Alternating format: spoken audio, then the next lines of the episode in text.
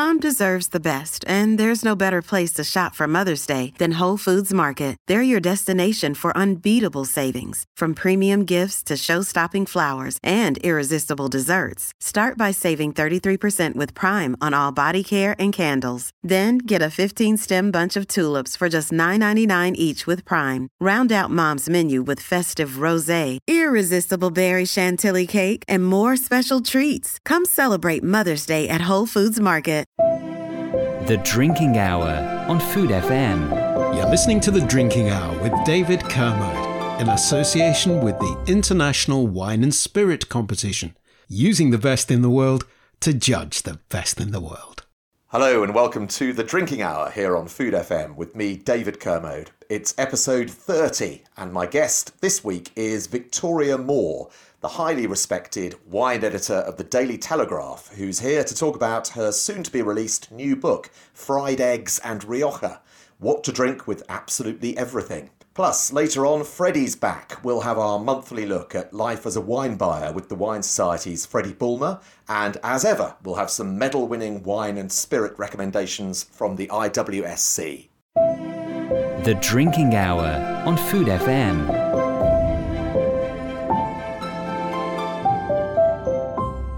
Victoria Moore describes herself as wine taster, writer, and smell obsessive. The wine editor of the Daily Telegraph, where she's had a hugely popular weekly column for more than a decade now.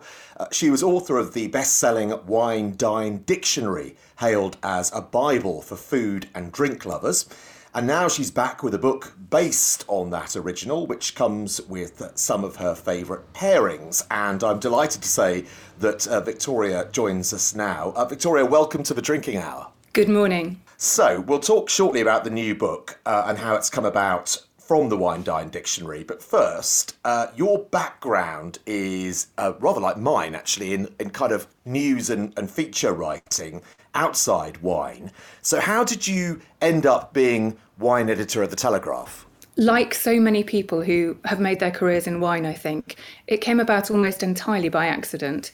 So, I left university with an English degree and absolutely no clue about what I was going to do with my life. I think I applied for about five jobs, not very many, but they were all completely different. One was with a merchant bank, where apparently I got down to the last three people for two places but didn't get the job. Another was with a market research company. I can't even remember what the other three were. Didn't get any of them. And I thought, mm, well, I suppose I like books. Maybe I should write to some publishing companies. Wrote to 20 publishing companies, ended up photocopying in, a, in the publicity department of one of them. Wasn't particularly good at office work, as my boss remarked. And she sort of pushed me over into the into the books department of a newspaper where I opened a lot more jiffy bags and generally realized that I quite enjoyed journalism and I liked the energy and the vibe. Um, and I liked reading newspapers and I liked writing. And I began to write to people who had got recently been appointed in new jobs, thinking that maybe they would give me some work. And completely out of the blue, Cristina Odone at the New Statesman gave me a drink column. And she said, Don't worry, you don't need to know anything. Um, you can just write very honestly as a journalist on a voyage of discovery. I think I was about 25, and so that's what I did. And along the way, I, as everyone else does, I I took some exams, but I think you learn most of all by standing around a spittoon and talking to people, really, don't you? Most definitely, yeah, absolutely. I mean, when I left uh, what you might call sort of hard news journalism uh, for a, a, second career, in my case, um, I remember telling a friend that I was going off to do a diploma at the WSET because I, inverted commas, needed to know what I was talking about. And my friend said to me, Well, that's a first. You've never worried about that before. But uh, um, I think you absolutely right. You learn around a spittoon, you learn from others, and you, yeah, you never stop learning. But it's amazing how important it seems to me serendipity is uh, in the wine trade, actually. It does. I mean, for me, it was just the bit of my career that worked out. I I moved across to the features department and I, I wrote features there. And I guess that's where I learnt to write and that's where I learnt to research and learnt to ask questions and perhaps also learnt what editors might be interested in. It wasn't an easy environment to work in. There was a lot of shouting. I'm sure you're familiar with that kind of. Oh, yeah. it was really tough. You know, I probably cried about twice a week, but I learnt a lot. And I learnt I learnt that what you wrote would be tested and stamped on and bounced up and down on by editors asking questions, making sure you'd done your job properly, making sure you'd knocked on enough doors, called enough people. And I suppose I had a bit of that to take across to wine writing, which maybe made me a bit, a bit different from the people who were then doing it. I'm not sure. Well, I, I think it shows in your writing, uh, t- to be honest. Uh, and you have, as I said, one of the highest uh, profile uh, columns. I'm not just sort of puffing smoke. I mean, it, it, stands to reason. It's in the Telegraph, for goodness sake. Um, I, uh, this is a very male thing to say, but it's also one of the biggest I think. I mean, in terms of, um, you can rely on a man to kind of think about size, can't you? But but actually, it is as a column. Uh, you've got a good word count there, haven't you? And a lot of wine columns have got a, quite a lot smaller in the last sort of couple of decades. I'm really really lucky, but we cover a huge amount of stories in wine across the Telegraph. I'm always really surprised when people talk about the diminishing column inches of wine in print. Print has got slimmer generally, but I think wine does really, really well. And in the Telegraph, we have three wine writers. You know, there's me, there's Susie, Hamish Anderson, who runs catering at the Tate Galleries, writes in the magazine as well. We cover stories in news, in comment, in features. It permeates every page and part of the paper. And I think it's a subject people are really interested in, and it, and it really shows. It's just everywhere. Aside from the column, you also write uh, for the Telegraph's luxury supplement as well. Um, does that give you uh, the opportunity to sort of trade up a bit, to, to sort of splash out rather? It gives me an excuse to keep tasting fine wine, I suppose. Very nice. Uh, because ordinarily you have to be, I guess, quite sensitive to people's mean incomes when you're making your uh, recommendations. I mainly just think in terms of recommending to my friends or to my mum or, in fact, to myself.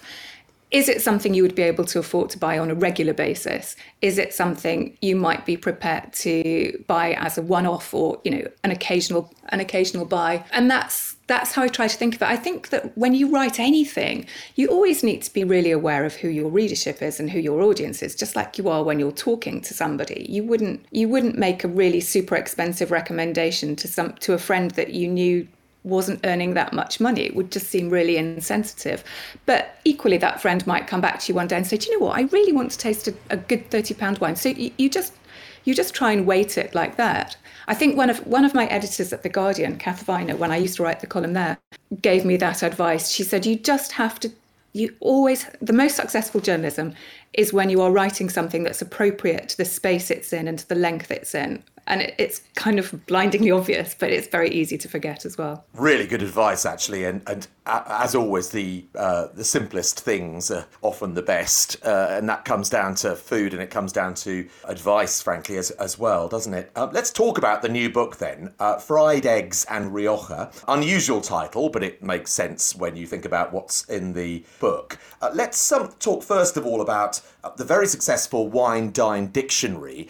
this new book is sort of spawned from that, isn't it? It is. So, the Wine Dine Dictionary, the idea was to make life simpler for people and to give them lots of options and good ideas and fun ideas and tasty ideas.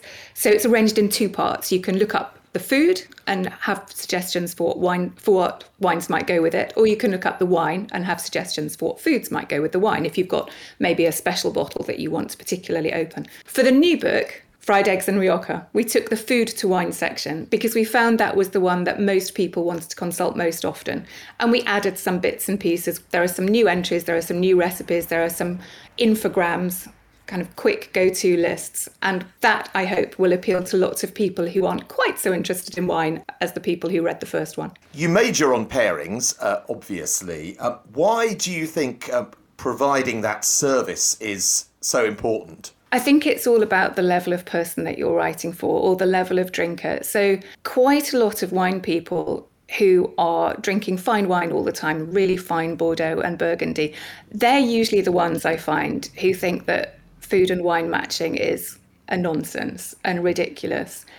And I totally understand their point of view. If you're drinking an astonishing, complex old wine, you probably don't really want very much to, to go with it. You want something very simple that doesn't detract attention and that doesn't interfere. But if you're drinking maybe a £10 bottle of wine, a £5, a £20 bottle of wine, I think of the wine as another ingredient on the plate. It's there in the mix. Food writers often give suggestions for what, what vegetables might go with the dish that they're they're recommending you cook and they put the whole meal together for you.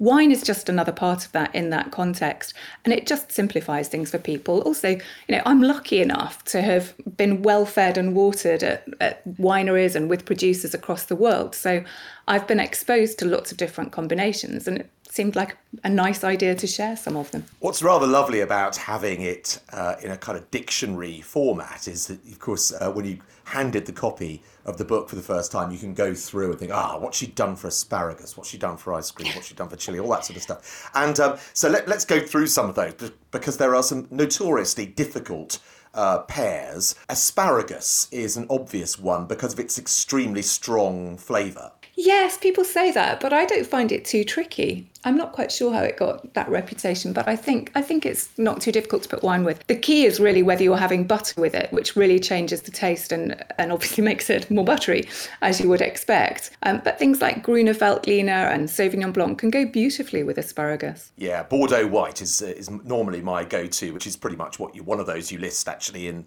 in, in the book. Another uh, area you explore is chili, fierce chili. You talk about this mate of yours who who chews raw bird's eye chilies. I'm really sensitive to, to, to, heat and I can find a korma quite, uh, you know, a bit of hard work. I can bring, brings me out in the mm. sweat. So uh, I'm definitely not like uh, your uh, chili chewing friend. But um, where do you go for something like a, a red hot chili that is really going to knacker most wines? I think chili is one of the hardest things. That really, really is tricky. It, you need a bit of sweetness in the wine to make it work because the effect of having a chili and then drinking wine is the wine just tastes flat, doesn't it? You can't really taste anything at all. It just it loses all its oomph and all its fruit and all its juiciness. But if you put a wine with some sugar, like a medium dry wine perhaps, then then that really really helps. But food and wine matching has become incredibly difficult because so many so many dishes today in in the more modern cooking are much more balanced on the plate. I think that that wine often comes in and balances a slightly unbalanced meal. But if you've got a balance on the plate between sweet and sour salt sugar heat it the wine the wine struggles to find its place then. So i do think it can be more tricky and what about ice cream? Because that's one that uh, up to now has has foxed me, and uh, I went through the yeah went through alphabetically, and and and uh, actually you're you're not a, a, sort of, you don't offer that many options for ice cream. Is that because it's sort of basically impossible? I mean, honestly, I don't offer that many options for puddings generally.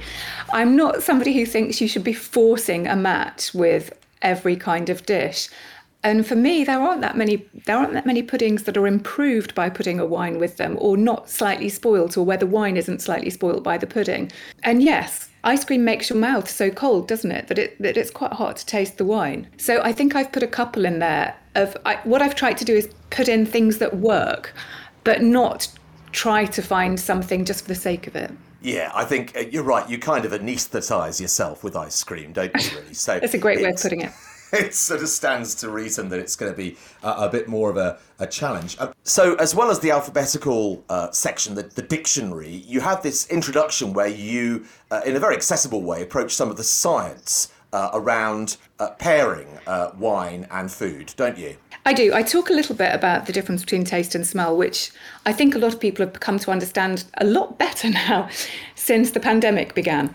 Um, smell has become a much more widely understood sense, but for years and years and years, so much of what we thought of as being taste was actually smell. So all those flavors in the food that, that you experience are actually things that you're smelling. So the taste buds can react to sweet and salt and bitter and sour, and also a few other things that we're beginning to understand more about. One of the tastes is umami, which I think you mentioned that you wanted to talk about, which is that very savoury taste that you find in MSG. And uh, where, where does umami, uh, for those who are, are less familiar with that, because we talk about it quite a bit in the wine world, um, but for those who are less familiar, um, where does that kind of slot in uh, to? We're talking some kind of soy sauce here, aren't we?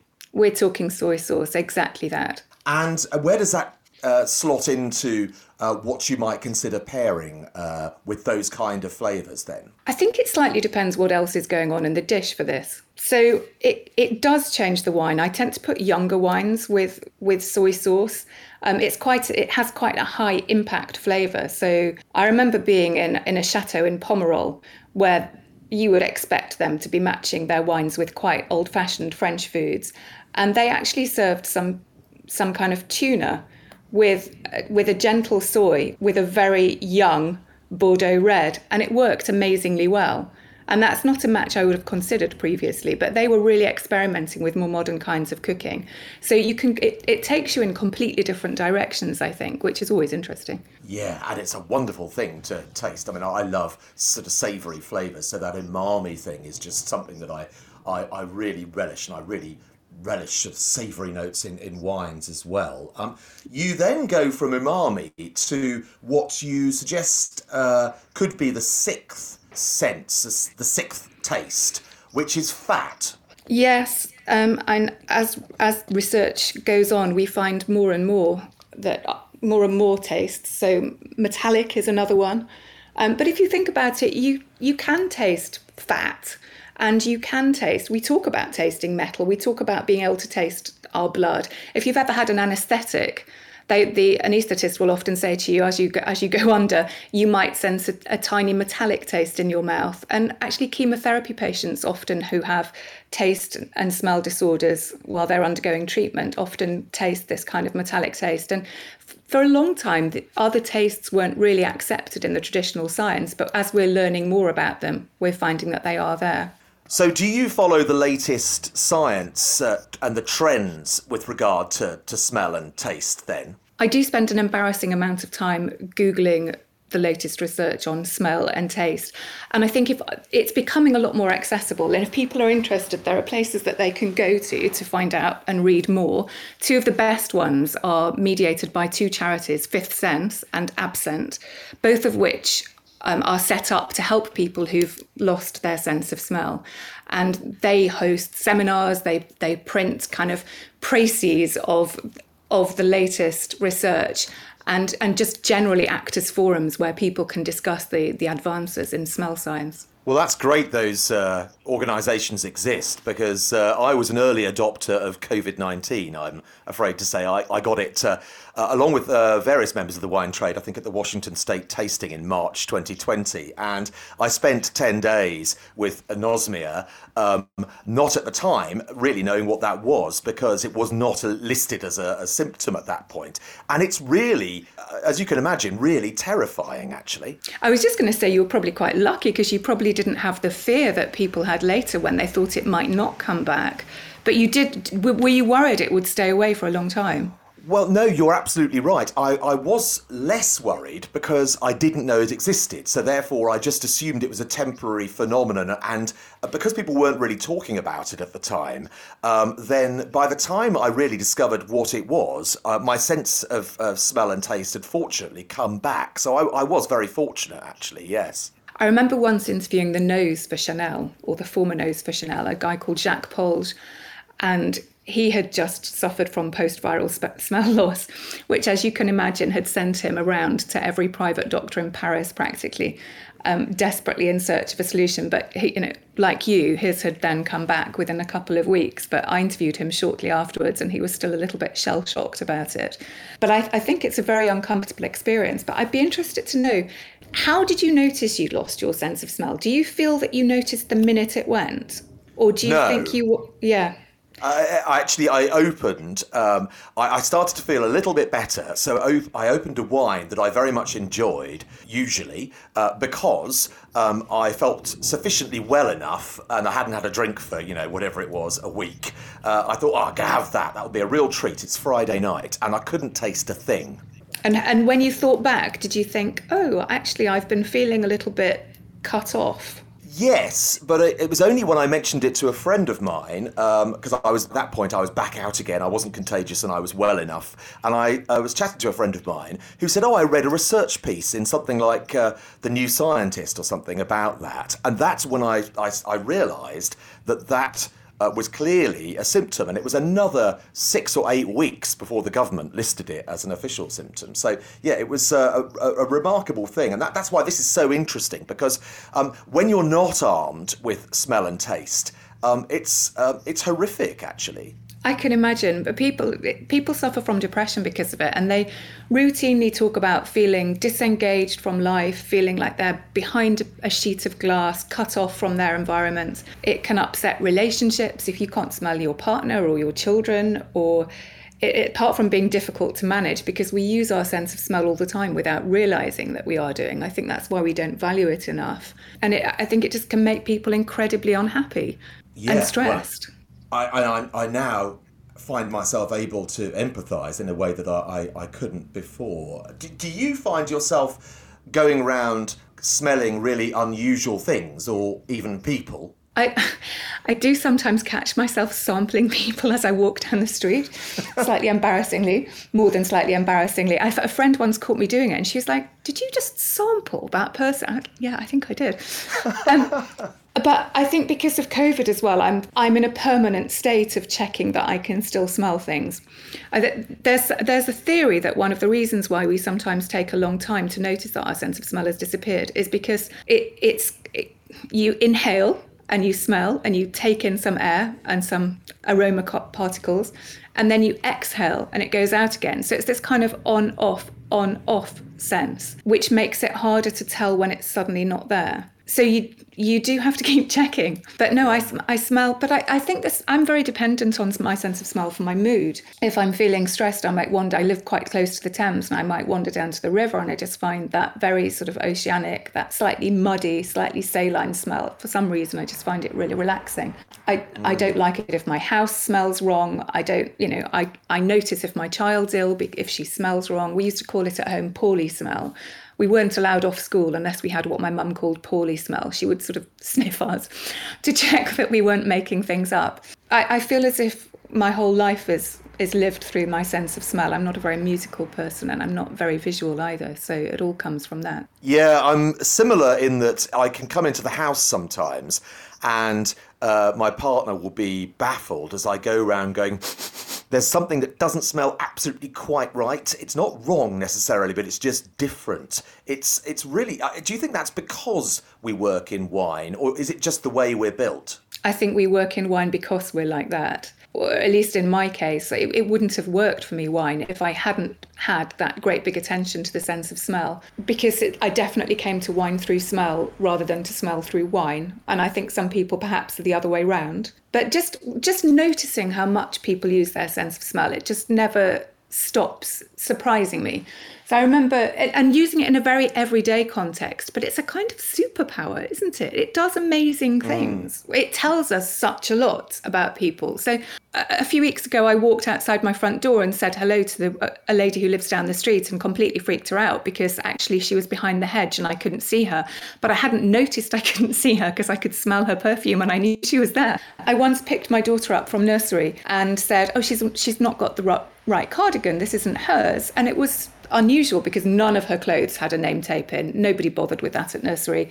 But she never, ever, ever came home with the wrong clothes. And her teacher took the cardigan off her and just instinctively put it to her face and went, Oh, no, you're right, that's Charlotte's. And I looked wow. at her and I said, Is that is that what you do for all the children in your class? Is that how they have the right cardigans? And she just kind of thought about it and she said, Yes.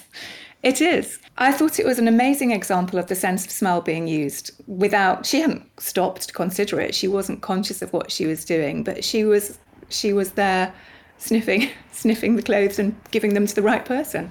Was fantastic. Much easier than sewing in name tapes, huh? Yeah, I'll say. Yeah, you, are right. It's a superpower. I love this idea of smell man or wafter woman, you know, as, as sort of superheroes. But um, you you, um, you you could um, have gone down the route of doing the Master of Wine with your you know knowledge, experience, and your uh, very acute uh, olfactory uh, skills. Um, instead, you went for a, a different kind of master, a master's in psychology. Why did you do that?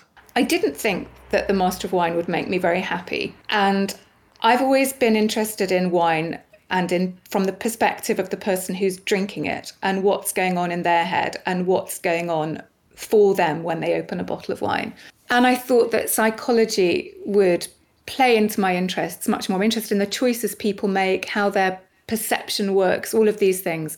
So I should fess up and say I didn't actually finish the psychology masters. I did three out of four years of the course and I ended up with a diploma because I became pregnant at the end of the third year. And as you know, as a freelancer, I had zero maternity leave coming my way. I had a book to write in that year and I was going to have a baby. And I thought, you know what? I think holding down a full time job and writing a book and having a baby with no maternity leave and finishing this master's might be a bit more than I can manage. So I cashed out with a diploma, but it was it was such a fascinating course and I learned so much about how our senses work that that made it easier for me then to keep pursuing this interest in smell and taste. Yeah, well, thank goodness you did. And uh, just finally, there's a really there's a note uh, in your, I think it's in the introduction to Fried Eggs and Rioja that really made me laugh. Uh, you you basically pair you pair a wine with the smell of something cooking, even though you won't necessarily pair the wine with the dish once it's cooked that seems completely normal to me you see um, and i think i think that you're probably talking about new zealand sauvignon blanc and Thai green curry. Yes. You are because it never quite works with the food because of the chili in the dish. But somehow that brightness and the luminosity of the Sauvignon Blanc is just so lovely with the smell of the ingredients, the lemongrass being chopped and the, the, the coconut milk. They're just really beautiful together. And actually, I tend to drink more as an aperitif almost than I do with the food, which might sound odd given I've written a food and wine matching book.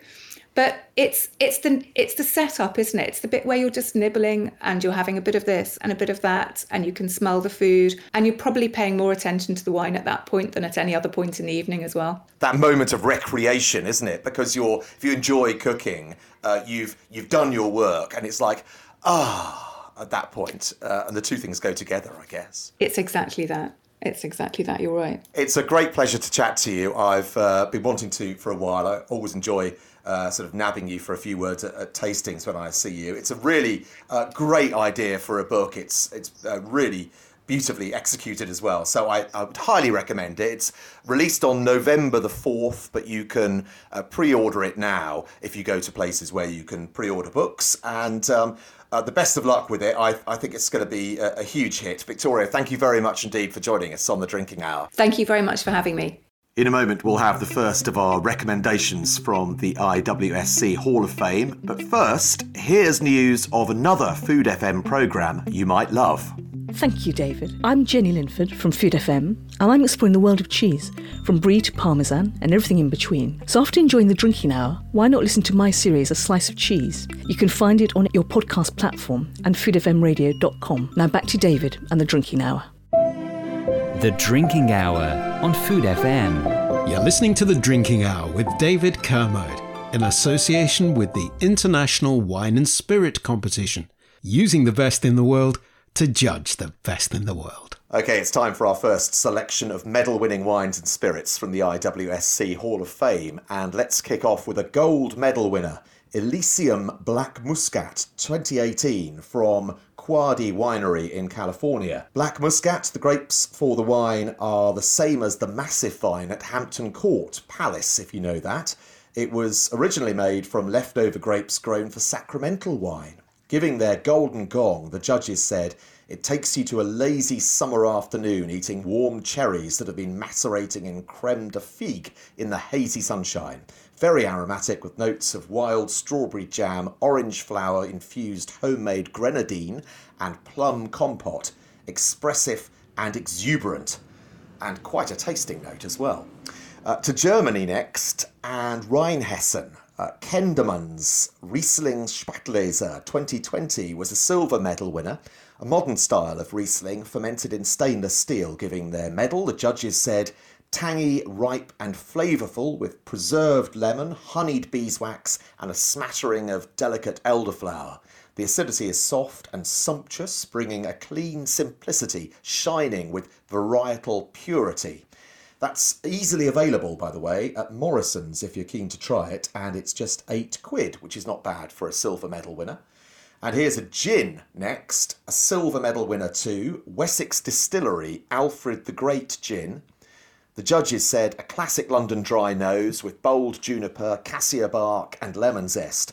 All aspects are well integrated, leading to a super clean and fresh finish. It's also a great looking gin. They put a real effort into the presentation. Uh, and just one of many medal winners from that distillery at this year's IWSC. The Drinking Hour on Food FM.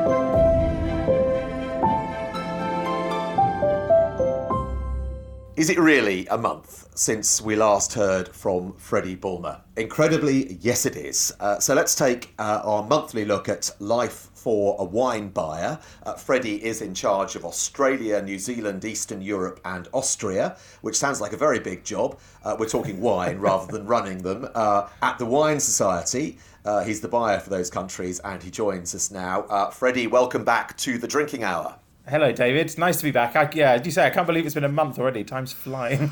it's oh, you should try having a monthly column. My Club Oenologique monthly column. Uh, the uh, editor sends me an email saying, uh, "Oh, it's time to write your column again," and I always think, oh, "It can't be," but it is. Uh, yeah, so it, it does Terrifying. fly by the older you get. Um, so um, let's chat about press tastings because yes. Uh, that's one of the occasions where I, I sort of see you in the flesh normally because the buyers are, are wheeled out for us journalists at the uh, press tastings. You do them a few times a year, and this was a happy occasion because this was not a new normal. This was pretty much back to normal, wasn't it?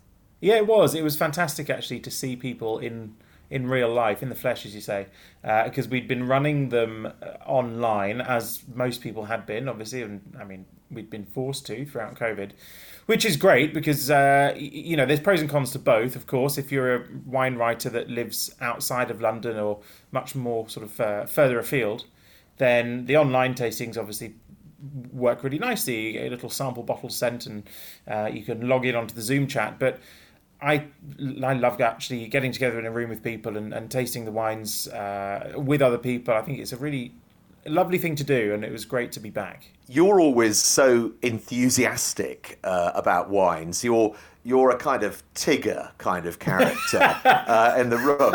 Uh, uh, is, is, that? I'll take uh, that. Have you been that before?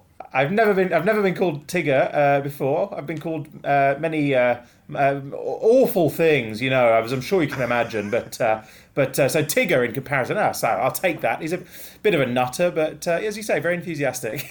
I, I, guess it must be important, though, that enthusiasm, because it is infectious. And at the end of the day, these are very personal decisions you've taken when you choose yeah. these wines, aren't they?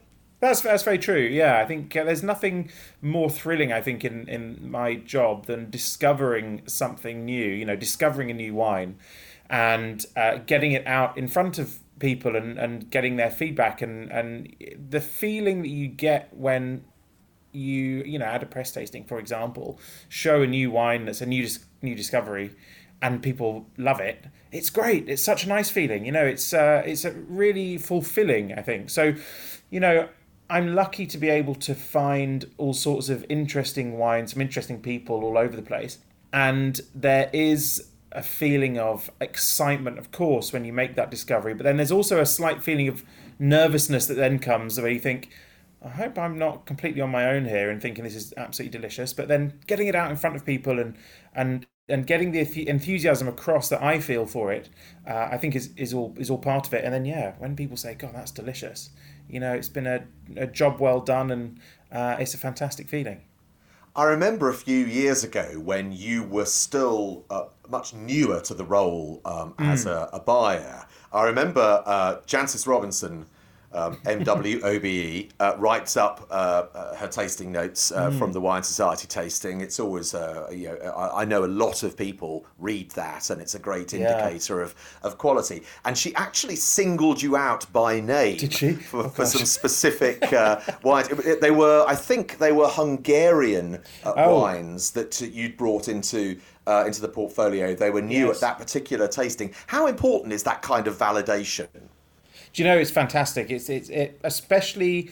Um, I mean, when I was at that point in my career where I was still very much kind of cutting my teeth, to get that sort of validation from someone like Jancis is such a such a special thing actually and it's really encouraging uh, and it's really nice to know that you're doing the right thing you're on the right track and i mean praise from someone like jancis i mean it doesn't get much better than that uh, so it's yeah it's, it's, a wonderful thing and and you know whether it's jancis or, or or any you know wine writer wine journalist really when you read positive notes about things that you've bought or things that you've had some involvement in in you know bringing into the uk it feels really nice because as you touched on earlier it is quite a personal thing.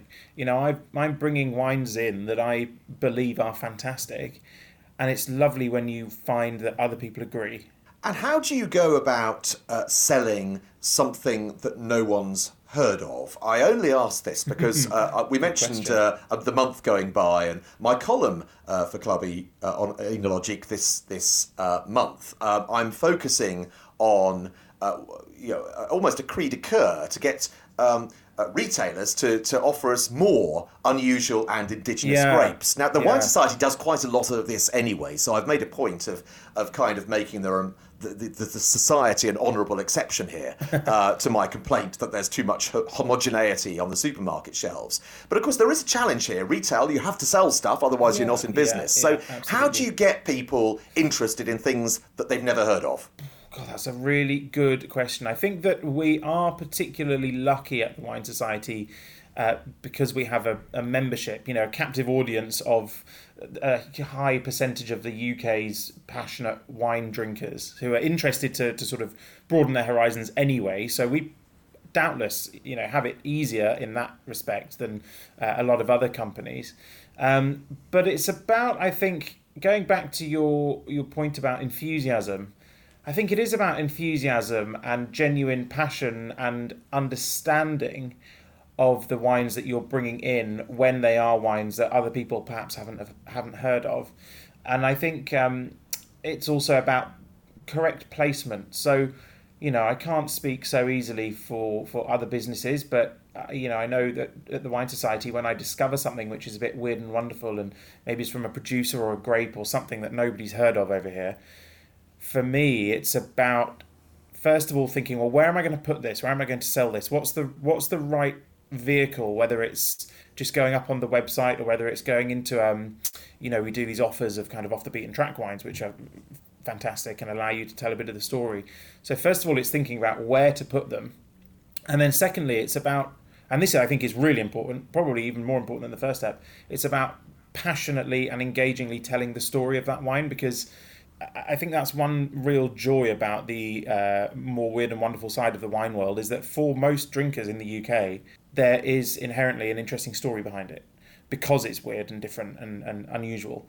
And if you can tell that story really engagingly and really uh, interestingly, then more often than not, you know, a keen wine drinker would read it and go, that sounds interesting. I'll give that a go. And then from that point on, it's really about just trying to build up momentum. It's about first of all getting the wine into people's glasses and you know in front of their noses, uh, and then the quality has to kind of speak from that point forward. So so the most difficult thing is getting people to, you know, in many cases pick it up off the shelf, so to speak.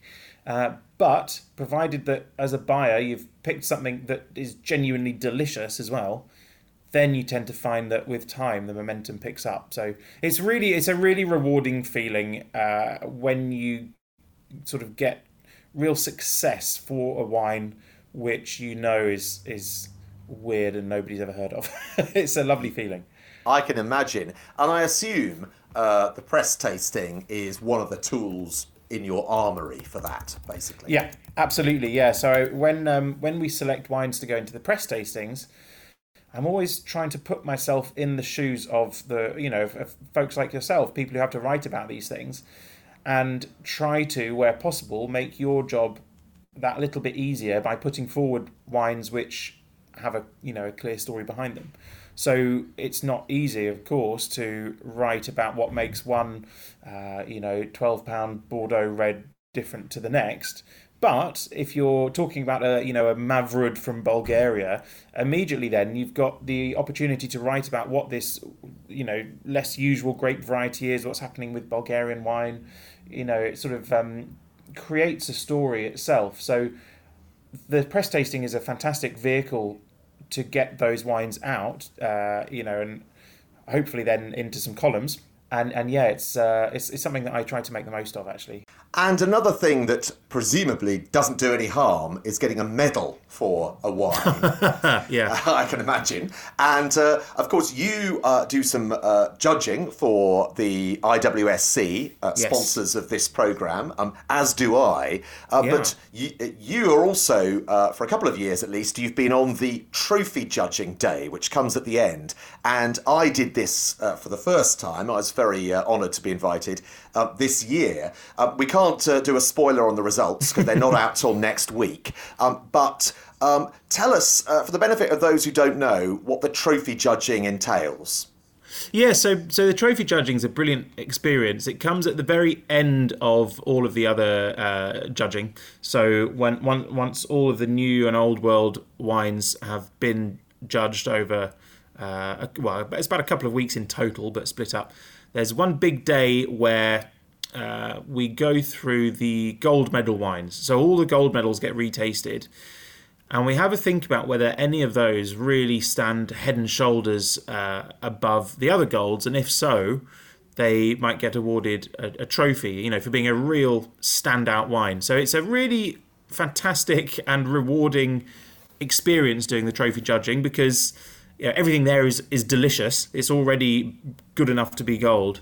So uh, there's there's no duds, which is fantastic, and it's all about just trying to, to find the, the very best of the best. I was uh, slightly apprehensive because I I didn't uh, know quite what to expect when I walked into the room for the uh, trophy judging, and I was on a panel with Alex Hunt, a master of wine who runs Berkmann Wine Cellars, has a famously brilliant palate, and with Isa Bal, master sommelier, runs the restaurant Trivet, again amazing palate, and there was little old me sitting there as well. And the first flight, Alex uh, invited me to speak first.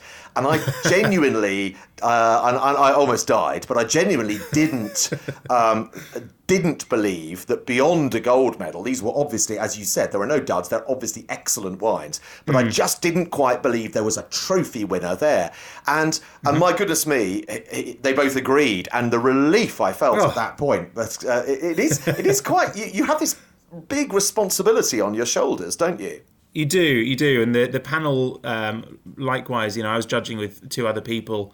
Uh, Matteo Montoni, who's a, a fantastically talented sommelier and an incredible taster, and Alistair Cooper, uh, MW, who's just fant- again a fantastic taster and incredibly knowledgeable and um, it, it does feel like quite a high pressure situation having to give your personal views on a particular flight of wines um, but what's nice and I've you know I've really enjoyed about judging at the IWSC is there's no egos you know everybody is just there because they're good at what they do and uh, and they want to kind of have the conversations. They enjoy tasting the wines. They enjoy talking about the wines. But it is a really nice feeling when when you go well i think this is how i feel about this flight but i hope i'm not completely on my own. And then and then you find that actually everyone's on the same page and you go oh that's nice that is a it, is- it is a relief it is. It, it's back to validation again, isn't it? Yeah, but you're exactly, right. yeah, there's, yeah. There are no egos. That's not allowed. And what I love is there's a real respect for the juice. There's a respect for the wine and for the Yeah. graft that has gone into making those wines as well, isn't there? Absolutely, yeah. I think we're always thinking about, you know, what is it that we're tasting and what's gone into making that. And I do a, quite a quite a lot of judging for the, uh, amongst other things, the sort of the Eastern Europe and and even um, you know, Georgian wines and and even some Russian wines and things like that. And especially when you're judging places like that, you've got to really be considerate about the fact that making wine in some of these parts of the world isn't easy. And the amount of effort and, and passion that's been put into these wines by the winemakers has to be respected and, and, and thought about. And, you know, so uh, often these wines um, don't necessarily get you know gold straight off the bat. But when you see encouraging winemaking and you see a producer who's who's uh, put a wine in which actually think do you know what? They're really on the right lines there. It's important to try and encourage them and, and, and kind of let them know that with your scores um, and and hope that then that spurs them on to kind of keep on going and hopefully next year or the year after they'll enter and and, and will come away with the gold And it really makes you think about the importance, the value that's attached to those uh, medal certificates that you get uh, on the label of the bottle, doesn't it? Oh yeah, absolutely. I mean, I know that for anybody who's who's coming away with a you know a gold medal. Uh, it's it's hugely significant because I mean going back to you know the validation thing that we were just talking about is validation for them for them as well. You know they'll have been grafting away for however long at their winery making their wines, doing it because they believe it's the right way to do it and they believe that it's it's delicious. Uh, but actually to get somebody else, often from a completely uh, you know different country, and, and and where the IWSC is concerned, some of the best. Uh, I, you know, I'm, I'm with you. I mean, I'm, I'm in awe of some of the p- other people who are there. There's some fantastic tasters there, but uh, to, to get a gold from from a competition like that does mean a lot. And also, of course, it'll have a great, hopefully, a great impact on sales too for them. Yeah, as you say, the standards are incredibly high, and the standard of judging is is incredibly high too. And uh, it's uh, it's just a, a, great thing to be part of. So it's yeah. also great to chat to you every month. So um, I, uh, I look forward to, uh, to, to next time. And uh, mm. uh, we've had your headaches before. We had your sort of we had your happy times this time, which is which is great. Yeah, it's nice. And I, I can't wait to find out uh, when, when we see those trophy results next week to see who's who's got what. Uh, it's going to be yeah, me uh, too. Really great. But uh, for now, uh, Freddy, thank you for joining us on the Drinking Hour. Oh, thanks for having me again, David. It's always a pleasure. I'll see you in, in what feels like five minutes' time next month. the Drinking Hour on Food FM. You're listening to The Drinking Hour with David Kermode in association with the International Wine and Spirit Competition, using the best in the world to judge the best in the world. Okay, there's just time for another trio of medal winners before we go. These from the IWSC 2021 Hall of Fame. And to Hungary first, and a gold medal winner, uh, Szent Tamás Ferment 2018 from Balassa, Bor. Dry ferment from Tokaj. Uh, this started as an idea over a beer in the summer of 1999, apparently. Uh, dry ferment from Tokaj uh, is an absolutely fantastic wine, and uh, the winemaker said it's the second most exciting job there is after being 007, which is fair enough. Uh, the judges were shaken and stirred, uh, giving their gold, they said, a complete wine that balances medium dry ripe tropical fruits, apple, pears, and lemon, creating a lovely minerality and a vibrant acidity beautifully textured with some honeyed, nutty, and minty herbal notes adding to the complex, long finish.